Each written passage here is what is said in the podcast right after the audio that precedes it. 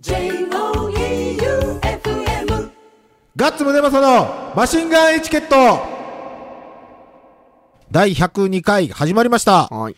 今週もスナッチハンターガッツムネマソと FM 愛媛旧館長でお送りしていきます。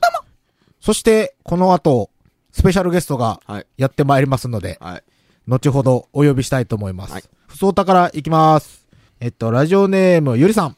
ガッツさん、旧館長さん、どうもどうも。大変遅くなりましたが、先日は100回記念おめでとうございました。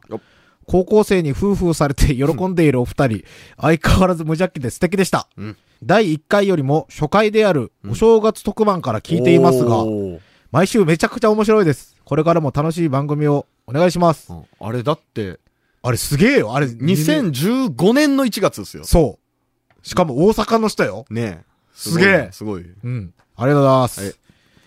はいで、えっと、あ、久しぶりの、わ、すごい、これすごいよ。いくよ。えっとね、ラジオネーム、ジョーカーさん。はい。ガッツさん、旧館長さん、どうも。どうも。2ヶ月ほど受験のためにラジオ立ちをしていた高校3年生のジョーカーです。おうラジオ立ち、本当にきつかったです。おう夢に何話もの旧館長が現れる日もありましたお。うおうどもの幻聴に何度も襲われました。どうも、どが、なんとか前期試験合格しました。おうありがとうございました。今月末に愛媛を離れますが、うん何らかの手段を駆使してマシンガンエチケットを聞き続ける所存です。聞けるよ。ガッツさん、旧館長さん、今後ともよろしくお願いします。おどこでも聞けるけんな、今、ラジオが。聞けるよ。聞く手段も増えるぞ、多分。ん？ん？おっと？おっと？さらっと？発表があるまで待った方がいいんじゃないか？もう、大丈夫よ。うん。そういうことか。FM 愛媛の人誰も聞いてないけん。おっしゃおっしゃ、行こう。うん。そういうことじゃ お楽しみに待っててくれ。はーい。じゃあ次がね、ラジオネーム、青石さん。はい。ガッツさん、旧館長さん、どうも。どうも。以前私が投稿したチョコボールのマシンガンチャレンジ。はい。その時の外れ箱が残ってたらチャンスですよって。ん？残って、残ってないよな。残ってねえよ。今キャンペーンではい、普段は外れの黄色いくちばしをうん5枚応募すると、うん。抽選ですが、コロッとキョロちゃんなるものが当たるんだそうです。まあもう空き箱は残ってないと思いますが。え、のけとん？いや、空き箱はない。くちばしをのけとんや。いや、違うっす。これ全部、うん。えっとね、まだ手元にね、うん銀が、うん。1、2、3、4、5、6、7、8、9枚と、うん。金が1枚まだあるんですよ。やけん、あと2回プレゼントが変わったら、そうっすよ。コロッとキョロちゃんって何なんやろね。まあネットで調べてみます。はい。そして、次が、初めましての方ですね。ミキ250さんお。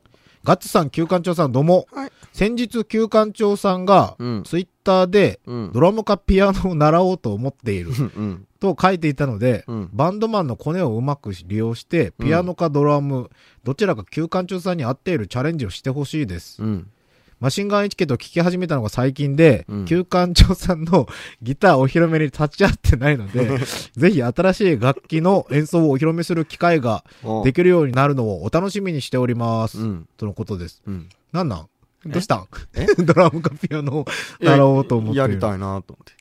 やりたい？うん。じゃあ、教えてもらえそうなゲストを呼び込もうと思います。お後ろにいますのが、おおお それでいく。周防大島より、はい。山口県は、隣の山口県は周防大島より、松山に、やってまいりまして、中村明珍さんが本日のゲストです。どうもどうも。転びそうになった、なんか、ふわふわしてる椅子で。今日はですね、告知も兼ねて、はい。念のため言っときますけど、元銀杏ボーイズの陳中村さんです。そうですはい。陳中村さんです。え、ドラムかピアノできるんですか？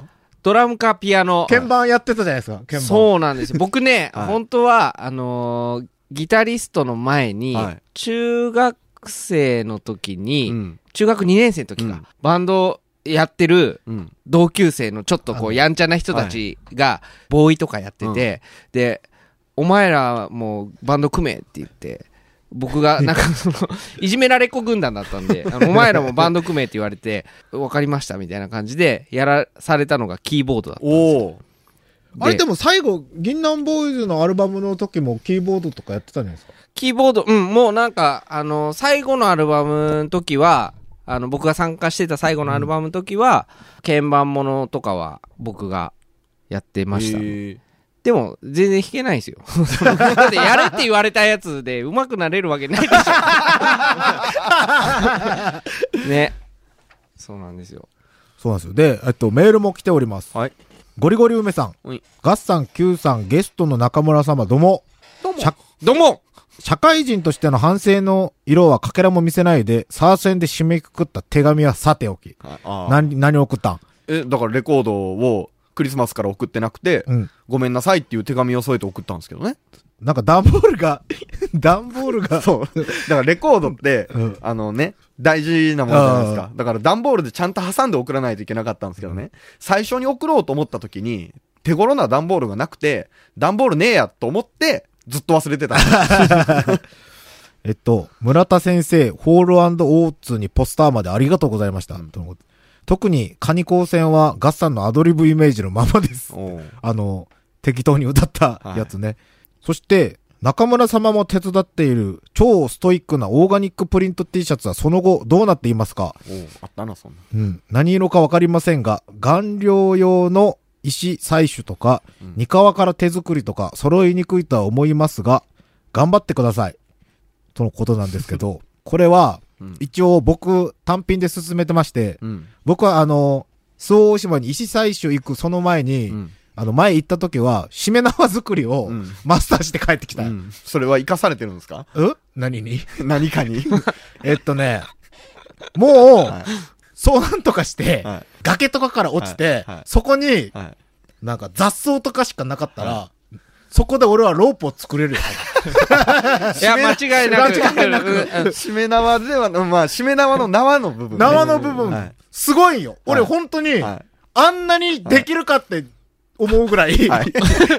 縄自分でも。自分でも、えーってなんかが憑依したかのように、ささささささってロープが作れるようになって。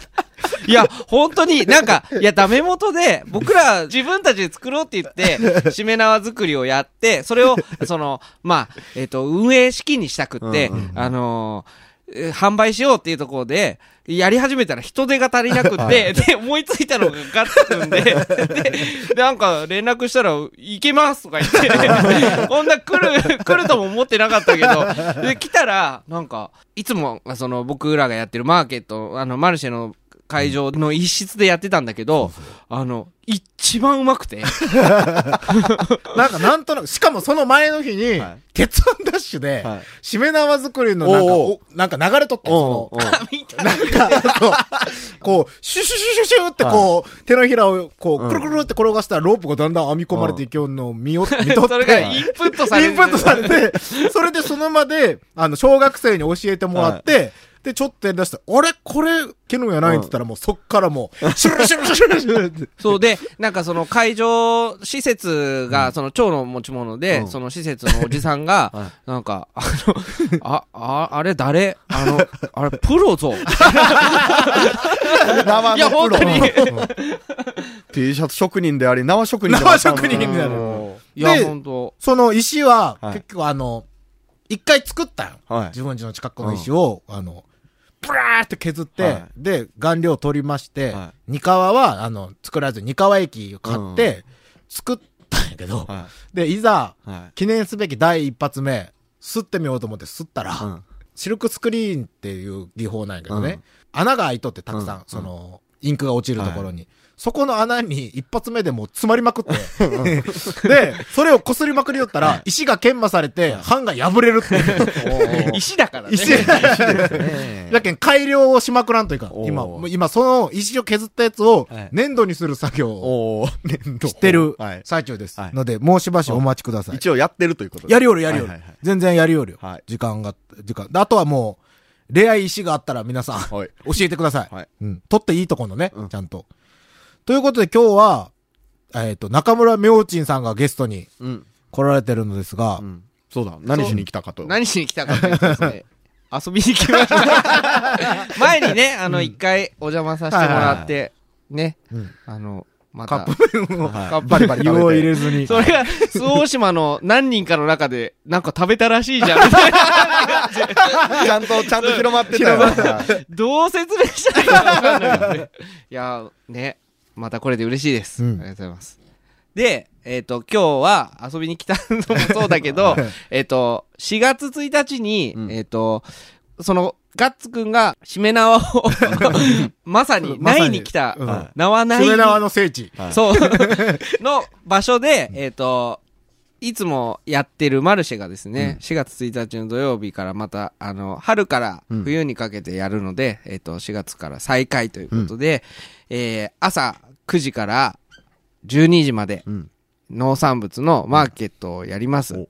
で、それはまあまあ毎月、第1土曜日と第3土曜日のうん2回やるんだけど、その4月1日だけですね、うんあの、特別編として午後、寺子屋三島社 in 周防大島というのを開催することになりました。うんで、えっ、と、これがね、なん、何かってこう、みんなにすごい言われるんで、ちょっとできるだけうん。僕の、うん。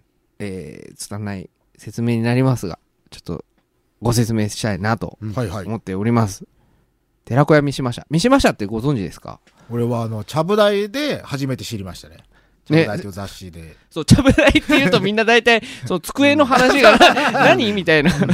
ちゃぶ台っていう雑誌がですね、うん2年前にできたんですよ。うんで、その、それを作ってるのが三島社という、東京と京都に拠点がある、えーまあ、小さな出版社とこう銘打ってる、うん。えー出版社さんなんですけれども、そこの三島さん、三島邦弘さんという方が代表で、まあ、あのー多くの本を、書籍を世に送り出してるんですけれども、まあ、そこの、僕もともと知ってて、その書籍を何冊も読んでて、で、なんか面白いなとは思ってたんですよ。うんあ、いいなって思ってて、で、そしたら、その、ひょんなことから、大島のその、マルシェと交流が生まれることになって、で、それをもとに、ちゃぶ台という雑誌が、うん。1号目が2年前にできたんですね。まあ、マルシェで、その、内田達さんっていう、あの、思想家の方がいてですね、その方の講演をしたものを、こう、えっ、と、本にしたいねっていう話から、うん。まあ、ちょっと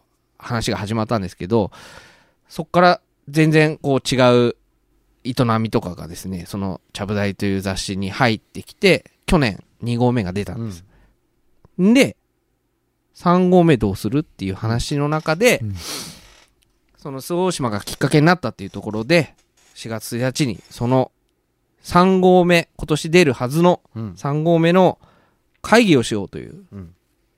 公でうん、公開して、えっ、と、いろんな人に参加してもらって、この雑誌をどうするかっていうのを、三島邦弘さんと三島社の初期メンバーの渡辺さんという方をお招きして、うん三島社とは何たるかっていうのと、このちゃぶ台3号目どうするっていう話をその場でしてもらうっていう企画会議ですね。企画会議なんです。すごいよ。その、それに参加できるってめっちゃすごいよ。うんそれ、ちなみに、お客さんとして行って、はい。なんか、できるんですか？こう、言ったり、こんなのは、みたいな。ねえ。で、僕も初めて、僕、あの、元ミュージシャンであり、農農家であり、僧侶であり、出版は全く、なんか僕が、あの、あんまり、あの、分かってないっていうのはあるんですけど、おそらくですよ、会議、その場で方向性が決まって、で、さらにはその二部構成になってて、えー、一部はその三島社の、その、ことについてうん話があって、それを受けての第二部で、周防大島の、まあすごいちょっと面白い人たちが、あのー三島さんと一緒に登壇して、インタビューをすると。うん一応インタビューをするということになってるんですけど、さっきもちょっとメールがあったんですけど、三島さんから、えっと、こういう感じはどうでしょうって、もうリアルタイムで企画が変わってってる。でもだからその時の感じで本の方向性だったりとか、何を表現していくのかっていうのが変わっていくっていう、うん今もわからない。え、ちなみに、1号とはい2号の内容は何やったんですか？えっとですね、1号は、移住とかの話とかだったんですよね。移住そうあの生産。ちょ、ちょっと本持ってきていいですか？はいそうです雑誌っていうか、ちゃん、もう本やん本よ、本、本、本、本。そ うそうそう。で、面白いところが、この、目次が普通一番最初の方にあるんですけど、うんうん。一番最後にあるんですよ。どっちも。1号も2号も、うんうん。それなんでかっつうと、うん。普通雑誌って台本みたいな台割りっていうらしいんですけど、雑誌の方向性みたいなのを最初に決めてうん。それに沿ってこう中身を決めていくみたいな感じっぽいんですけれどもこれライブ感をあまりに大事にするがゆえにうん。その時々で内容が変わっていくというか そのうん取材した順に1号はもうまさに取材した順にえー。あの中身を決めていったんで結果最後に目次がわかるっていう仕組みになってる。る。で、2号はさらにそれを元にして、もうちょっとこう、なんか内容をこう伝えやすいような形に持っていくっていうのをテーマにしたみたいなんですけどうん、一個一個なんかそういう、なんて言うんですかね、こう、や、やってやろうっていうか、うん試行錯誤というか、そう、なんか一見関係ない人たちだけどなんかこう、共通するような、あの、ものが、うん。最後わかるっていううん。仕掛けになってるような雑誌で、うん1号目は移住と仕事ですね。移住と仕事。自分たちの手で自分たちの生活自分たちの時代を作るっうん。て書いてあってお金にも政治家にも操られることなくおなんかちょっとこうあのなんかパンクデストロイ的な でもなんかあの三島さんはあんまりパンクとか通ってないっていうそれがめっちゃ意外なんですよね。そう2号は、カンパニー、副業百姓、地方、手作り、明るい今がここに、育ちつつある未来の小さな形。里山の DIY 野郎、中村明珍。なんか僕だけ変なタイトル好きじゃん生きり立ってしまったはい。だって他の人はだって、命をつなぐ仕事を、とか、集団として生き延びていくために、里山の DIY 野郎。ねそうあの2号はそのうん。旧館長さんが持ってるやつは、あの革命全前然々夜号なんか革命の前夜はなんかはい。そういう感じがするけど、うん。なんか革命が起きそうだっていう感じがするけど前々夜はうん。まだ誰も気づいてないんじゃないかっていう。おーなるほど。うんうんうんでもなんかがあるみたいな。面白いな。うん全然野号。だからその3号はじゃあ一体どうなるのかっていうのはその多分三島さんの中にうおぼろげながらあるのかもしれないし、うんうんうん。その時にうん。初めて、あこういうことかって分かる、その4月の時にはい。わかるかもしれないし、うん。それは僕にもわからない、うん。みんなで決める。決める、というイベントですか？というやつです、はいはい。というやつ。というやつです。そう。あのなかなかこれね説明難しいですね。難しいですよね、でも絶対面白いっていうのだけは分かってる。おうそう。でなんかこの今まで12が出ててでこれを読んであの周防島知りましたって言って実際に来た人がうんうん。1人や2人ではないっていうのが結構へすごいな。ポイントで、うんなんかまあ感じ入ってくれる人もその、発売された後にそういうアクションが起きるっていうの、うんうん。なんかこううんね。なんかライブもそうだけど、はいはいはい。ライブ なんかいやあのあの時のライブがあってセックスピストルズがこうビーってあの ツアーやった時になんはい。はいかバズコックスのメンバーがいてなんか やり始めるみたいななんかそれの書籍版っていうかいや考えすぎかな。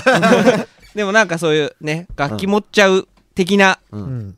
感覚みたいなのがあのありそうな気がしてて、なんでそういうの好きな人はもう絶対いると思うんで、うんしかも隣っすからね。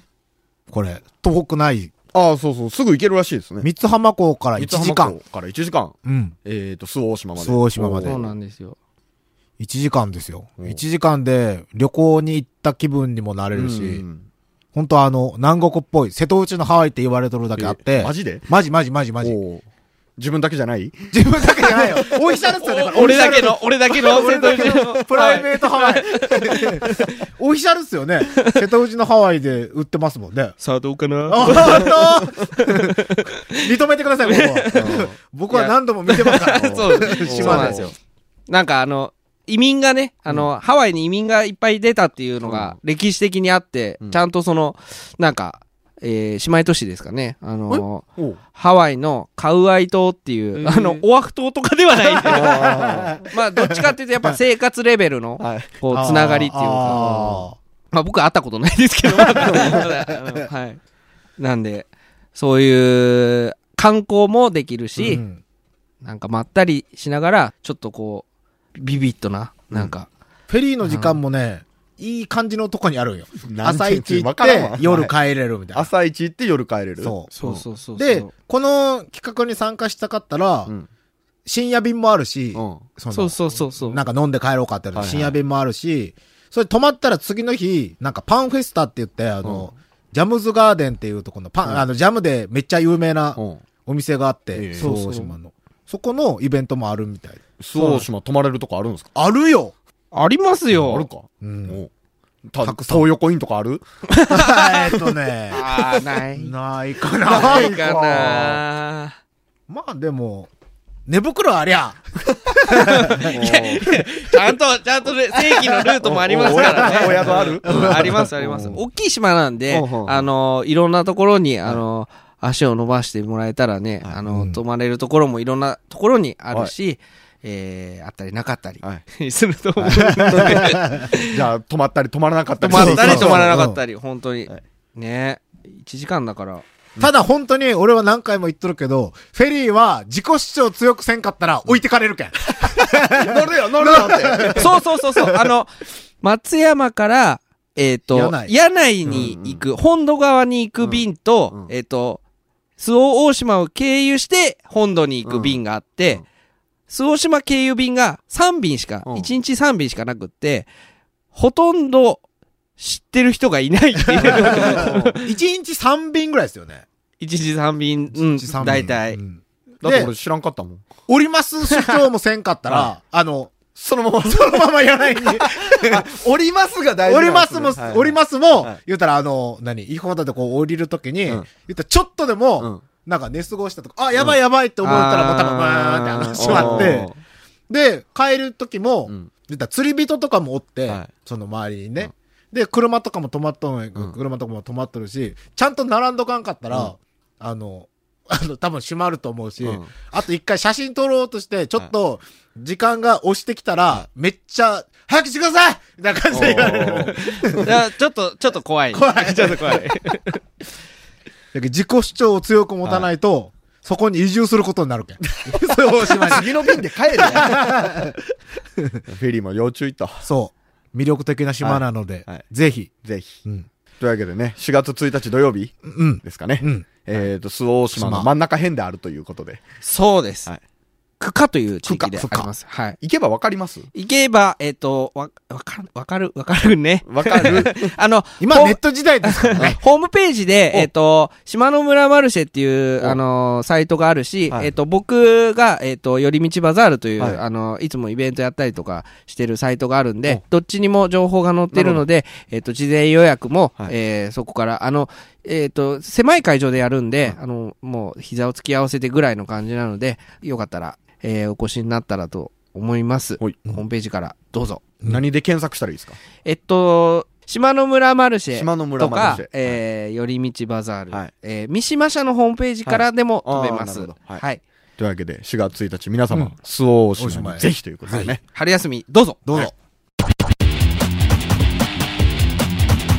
トミストミスプッシュのコーナーでございます。久々です。久々です。はい今日はゲストがすごいね。ね。うん超ミュージシャン。はい。東京スカパラダイスオーケストラの皆さんからコメントが届いておりますので、なんとですよ。お聞きください。どうぞ。マシンガンエチケットをお聞きの皆さん、ガッツくん、旧館長くん、どうも 東京スカパラダイスオーケストラです。ギターの加藤隆です。バリトンサックスの谷中敦です。はい。今日は旧館長くんが聞きたいことがあるということなので、お答えしようかなと思いますけども。はい。読み上げますね。うん。どうも、今日はスカパラの皆さんにお聞きしたいことがあります。スカという一般的にはアンダーグラウンドとされるジャンルの音楽でスカパラは長く一線で活躍されていますが、そんな中、何か確固たる信念のようなものはありますか？また逆に不安になったことなどありますか？あればどんな時、どんなことだったか？教えてください。ということで。これはね、あのーあれですよね。僕は2000年にスカパラに加入したんですけど、うんうん。さんはもうあのね結成当時からのメンバーそうだね、俺は28年目だけど。はい。うんうん。もう当時はもう本当にスカっていう言葉がもう世の中には浸透全くしてないぐらいの時からそうだね。ですよね、うんうん。どんな感じだったんですかね当時の？当時、はい。当時は、あの、もともと俺、あの、バンドを始めたきっかけっていうか、あの、スカパラに入ろうと思ったきっかけは、はいこういうバンドがいないからそれがだから面白いんじゃないかなっていう、うん、そういう山系たっぷりな気持ちで、こんな10人とか、その当時はいたから、ね、10人、11人とかいたんだけど、同じスーツを着て、スカって音楽をやっているってバンドはいなかったし、こんなかっこいいことやってたらいつか認めてもらえるんじゃないかなっていう、そういう気持ちでやってたね。で、俺このね、第一線で活躍するにしても、なんかちょっとアンダーグラウンドはない。気持ちっていうのっていうのは、やっぱ不安にはなると思うんだけど、ああ,、はい。の、俺、たけしさんのね、あある質問への答えがね、ずっと印象に残ってて、はい。ビートたけしさん。ビートたけしさんがね、ずっと第一線で活躍し続ける、そのコツは何ですかみたいにね、質問された時に、それは人と違うことをやることだっていう。ん、俺はね、本当にそれはすごく正しいと思って、やっぱり存在意義があるっていうか、でこの人に頼みたいってなるわけじゃないですか、うん人と違うことをやってれば。だから、本人なりのやっぱ特色でずっとあの頑張って活躍するってことは、このジャンルだったらこの人に頼もうってなって必要とされるようにもなると思うし、まあ大変なこともあるかもしれないけど、あのその分こう、自分としては常に、うん、誰かについてってるんじゃなくて、道なき道を行ってる時は常に先頭でいられるということはありますから、はい。うんそういう気持ちで頑張ってもらえたらいいんじゃないですかね。ね今回のスカパラのアルバムの中にもね、あの、ケン横山さんをフューチャリングした曲で、道なき道反骨のというタイトルの曲がありますけども、まさにこの反骨のっていうのはパンク。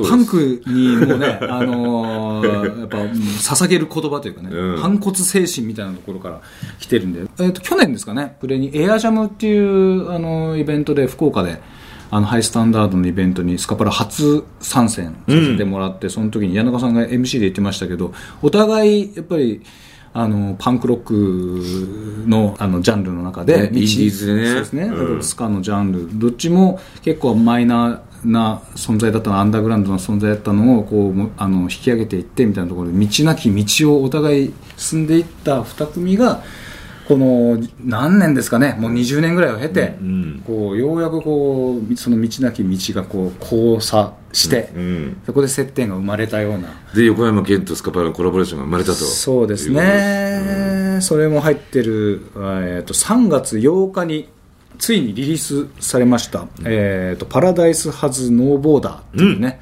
アルバムなんですけどなんとケンさんとは3曲目うん。「遠い空宇宙の果て」という曲も作りましたね、そうだね。うん。うん。これはやっぱりどういう思いで？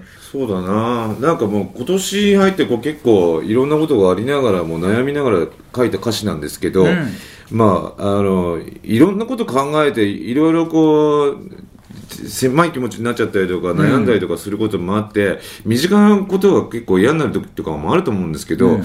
大きく考えたら同じ時代に生まれてるってこと自体ですごいことなんじゃないかなっていう、そういう気持ちで「遠い空宇宙の果て」っていう、えータイトルからなんですけど、なのでやっぱりこうそばにいる人大事にしたいなっていう遠くのことも考えながら、うん。僕ら外に出てったりとかっていうライブ活動も結構やってますけど、うん。外国行ったりすると日本の良さを見えたりとかね。やっぱうちを離れて外に出て仕事してるとうちの良さが分かってきたりとかするってこともあると思うんで、身の回りのことだけで悩まないで、どんどん外に出ようよっていうような気持ちも含めて書いた歌詞です。なるほどね、今回もうねあのスカパラ3月にアメリカがまたあのツアーが入ってたりとか、で5月からまた全国ツアー今度は国内ですね始まりますんでぜひそちらの方もあのホームページ等でチェックしてほしいんですけど今回はね愛媛がないんですけどここ最近愛媛がなかなか行けてなくてね行きたいよね。あの必ずまた行きますんで今回のツアーはちょっとお近くのところをちょっとチェックしてみてほしいんですけども、温泉とか行きたいですね。そうですね、コミセンね。はい。それじゃあ最後にスカパラの、えーニューアルバム「パラダイス・ハズ・ノー・ボーダー」から一曲聴いてください曲紹介お願いしますはい。東京スカパラダイスオーケストラフィーチャリング、県横山で、遠い空宇宙の果て、聞いてください。ということで東京スカパラダイスオーケストラのギターの加藤隆と柳川敦でした。バイバイビー説得力ありまくりっすな。いやー、こんなにちゃんと答えてくれるとは。ねしかも、熱い話を。うん。そうですよ。なんか加藤さん、お知り合いなんですか？加藤さんもそうだし、はいい、や僕、あ谷中さんも、それこそ他のメンバーの方も、僕、銀杏入る前って、はいあの、ヤングパンチってはいうスカパンクのバンドにいて、で、二十歳ぐらいの時かな、うん。なんかね、名古屋のクワトロかどっかで対バンした時があって、ベロベロに酔酔わされたっていう。谷中さんにすげえ絡まれたっていう。なんか、すごい、お兄さん、はい。めちゃめちゃ優しいお兄さんっていうい印象があって、うん。で、加藤さん、さっき2000年に加入って言ってて、はい多分ヘルプだった時かもしれないです。うんその。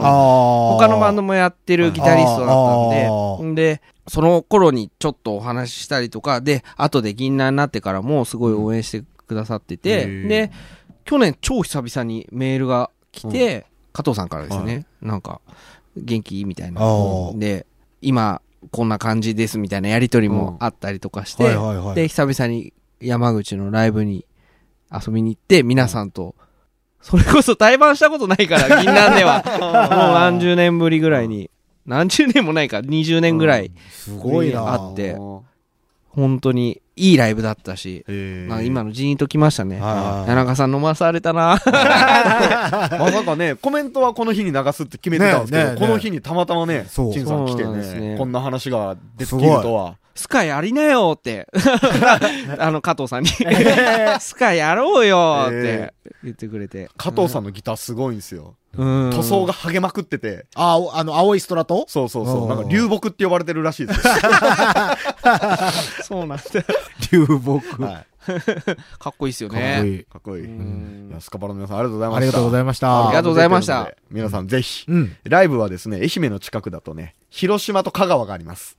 香川は？サンポートホール？フェス香トハレ？ー川は。ね、香川はね、えっとね、観音寺市民会館。お知らない。へ愛媛より、愛媛より、観音本当寺だかだ。うん。ほんとや、いけるや。どれか行きたいな。うんなんか、行きたいっすね。ら。はい。ちなみに、えーチンズさんの周防大島山口はですね、はいえー広島の後飛ばして福岡なので、え広島か、通過福、岡通過します。はいあるある。あるあるある通過、通過したいな。山口あるある。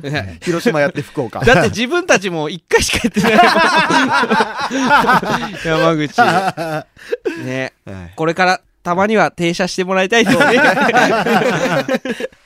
以上、飛びつプッシュでした。エンディングでございまはい。す。今日はなんか盛りだくさんでしたね。うん。よう喋ったな。よう喋ったよ。音楽も一曲しかかけずに。はい。いやーでも、熱い話がたくさんあったよ。農業の話から、うん本の話から、はいスカの話から、ねパンクのパン話から。クの話だったね。うん。素晴らしい。はいこれぞ音楽番組やね。グルメバラエティじゃなかった今日は音楽だ。今日は音楽だ。今日は音楽やったね。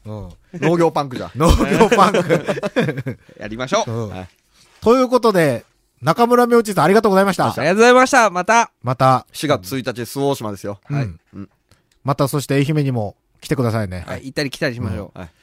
あの、最近のマシンガンエチケットは、はい大喜利っていうあのがあマって、おお仕事が。そんなのが、即興大喜利のコーナーが最後にあって、はい最後。最後に、もうこれ最後っす。はい。最後にはい。残して、はいバイバイビーですね。はい。じゃあ、メールアドレスとかを。えっ、と、マシンガンエチケットへの、あの、普通オタ、マシンガンチャレンジ、大喜利のネタ等々、うんメールを募集しております。うん番組投資のメールアドレスが sh.joeufm.com までお願いします。はいそれでは、大喜利のコーナーへ、お題どうぞいきますよ。はい。ででん。主任オーザビーチさん。はいガッツ大喜利のお題。はい。地味編がギターを燃やした本当の理由とは？はい。はい。えっ、と、出てこん。地味編が、音楽番組っぽいお題っすよ。地味編がギターを燃やした本当の理由とは？なんやろう。なんて言ったらいい、はい、言わんかい えっと、ないぞ出てこんぞ浮かんでます？難しいね。難しいえー寒かったからぐらいしか思い浮かばんもん。茶坊主小僧さんはい。大喜利お題。はい。愛媛版ゴジラ最大の見どころとは？えーっと、えーっと、え えー、愛媛版ゴジラ最は魅力とは、えーっと、今日むずいな。えーっとね、浮かぶ、浮かぶな逆に。え？愛媛版ゴジラ？うん。えー、しまなみ海道の上を歩いてきたんで、んえー海を渡らない。ちっちゃいんや、ね。海シーンがない。海シーンがない。うん ちっちゃいって、え？最後。うん主任オンザビーチさんガッツ大喜利のお題、うん金のエンゼルを100枚集めて送ると、何が送られてくる？むずい。ペンギン。バイバイビー。バイバイビー。すいません。